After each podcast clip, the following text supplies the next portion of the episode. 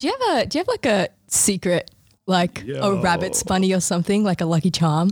No, Really? That's why you're losing games, sir. uh, we're losing games, and I'll tell you exactly why we're losing games.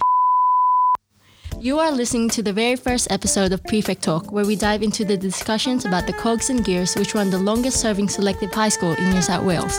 The Prefect Talk, a 20 minute getaway into the minds of the prefects, provides a platform to strengthen the bond within the school by providing an open space in which students and teachers can comfortably share wisdom and experiences. In this episode, Zach, myself, and Jahin will be your hosts, and joining us today is Mr. Matic to discuss the concept of personal growth. So, sir, how are you? I'm good, thank you, and the three of you. Uh, we're doing well. I love it how you said on behalf of them too as well. So Mr. Matic, beyond the amazing teacher he is, is also apparently a European handball player. I love it how she doesn't even believe that, but she's saying it. He successfully was selected onto the Opens men's New South Wales handball team at 17, which was the youngest player to have ever played for New South Wales. He also represented Australia at the 21 Men's World Handball Championships in Croatia and made his debut for the Australian national team on 2009 against Hungary. Wow, that's pretty cool, sir. You started playing when you were 16 years old, am I right? Um, what got you into it? Um, what got me into handball?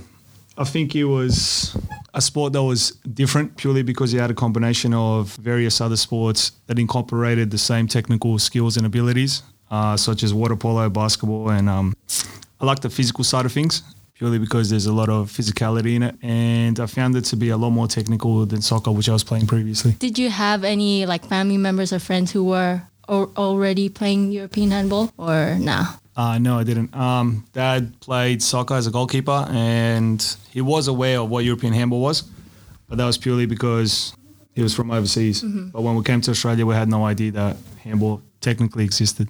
Okay. What is it like? Like during a season, what's your normal day? That depends on um, the tournaments or the competitions that are coming up. Um, usually, with club competitions, it's two times training a week, um, and we'll have a game on the weekend. Whereas if we have a competition, usually that increases to three times a week, and we'll have a weekend camp every month. When it comes to international tournaments, every month would consist of a weekend camp, depending on where. Uh, usually it's interstate or at home, so we'll try to change that up. Um, and obviously, as the tournament gets closer, we'll do have maybe a week or two week preparation camp overseas in a neighbouring country or the host country. That sounds pretty busy. So, do you have any additional challenges you face during a season? Yeah, there are a couple. I think the two main ones are just balancing everything else with trainings as well as injuries. I think that's a big challenge. That's kind of, yeah, I don't even know what. You don't have to be too too serious. I'm not trying to be serious. I'm trying to think of an answer. Do you have a do you have like a secret like a rabbit's bunny or something like a lucky charm? No, Really? That's why you're losing games, sir.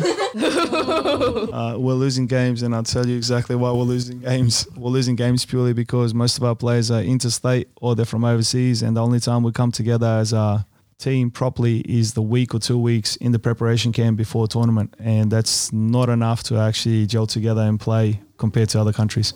that sounds like a you problem. Yeah. that sounds like a you could solve a problem. So so you don't really have a routine that you do every every time before a game. I don't have a specific routine, but if I find out that something works during one game, I try to replicate the same process prior to the next game. So if I taped, let's say my left hand first or my right hand first, or I pull my ankle brace on the left side first, and that worked during that game and I played well, I'll try to do the same thing the next game. And if it didn't work, then I'll scrap that and change it. So, what motivates you to keep pushing, keep playing handball? it's the rat tail. yeah. Yeah, the superpowers. Uh, to be honest, um, I don't know. I think I was always brought up and raised. If I'm doing something, I might as well do it to the full of my ability. So I think that's one thing that drives me. If I'm actually playing and training, I might as well try to see how far I can push it and develop as far as I can. Uh, apart from that, there's always the expectations placed from, I guess, myself as well as the team and the club. So that aligns with that kind of intrinsic and extrinsic motivation or the expectation placed. Uh, you always get the rewards and the satisfaction when you achieve something. So I think that's what drives most of us when we continue doing something. Speaking of achievements, sir, um, what's the biggest highlight of your career, or and do you have any funny or scary memories? Biggest achievement? Um, You just got to brag. Come on.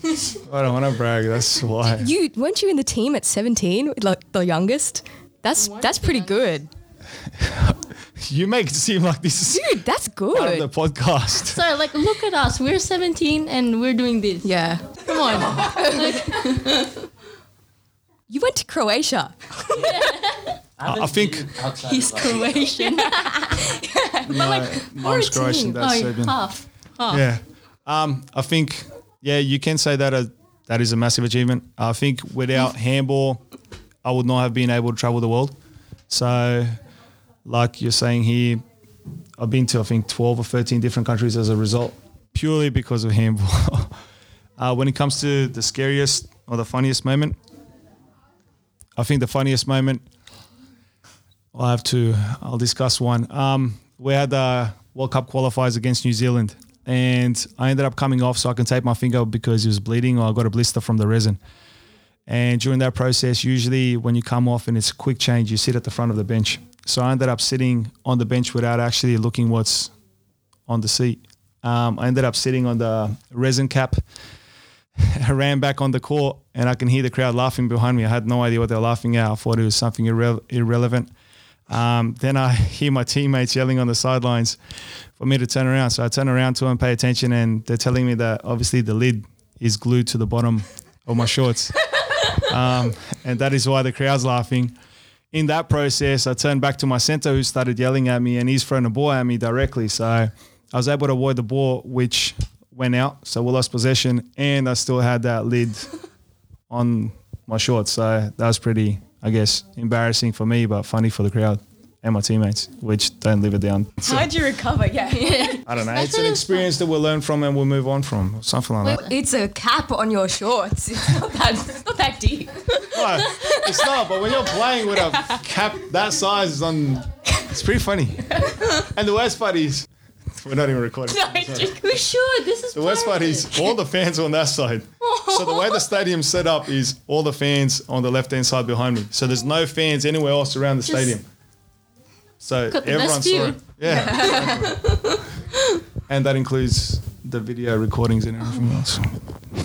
I guess I'm gonna have to find that Yeah, video. it's online. I don't know. How I haven't searched for it. So, as a teacher right now, using your platform, what would you tell the students at, in as a broad thing for school or for those aspiring to be athletes? That's a very good question. I think the biggest thing would be believing in yourself, purely because if you don't have the belief, then you don't expect others to have the same. Um, and with that belief, I guess that's where the determination and the hard work will come from. You believing that you're capable of achieving something is going to drive you to actually get up in the mornings to work or to go to school um, or even train, depending on which aspect or avenue you pursue for a career. Um, other things, you do need to be open to feedback and criticism.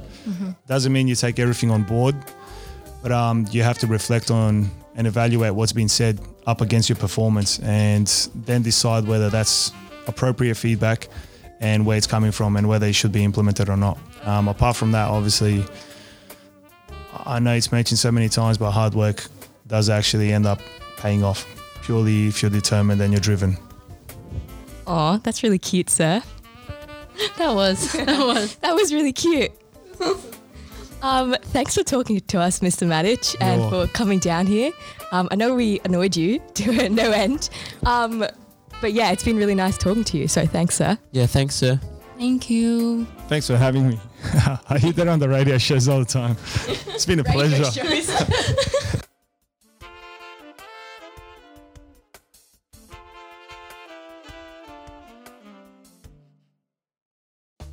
Thank you so much for listening to this episode from the Penrith Perception, a podcast made by the Penrith Selective High School prefects and multimedia leaders. To support us and be notified when new episodes are released, feel free to follow us on Spotify. You can also find us on Instagram at the Penrith Perception for more news and to provide feedback for our future segments. The Penrith Perception is mixed and edited by Geethika and Iman for around about five hours or so, am I right? Yep, sounds about right. Produced by Senduja and Elina, and special thanks to our guest speaker, Ognyen Matic. Executive produced by Mr. Serrato and Miss Gardanis. Hosted by Elina, Zach, and Jahin. Graphic design by Sophia and Jesse. And music by Dr. Saxlove.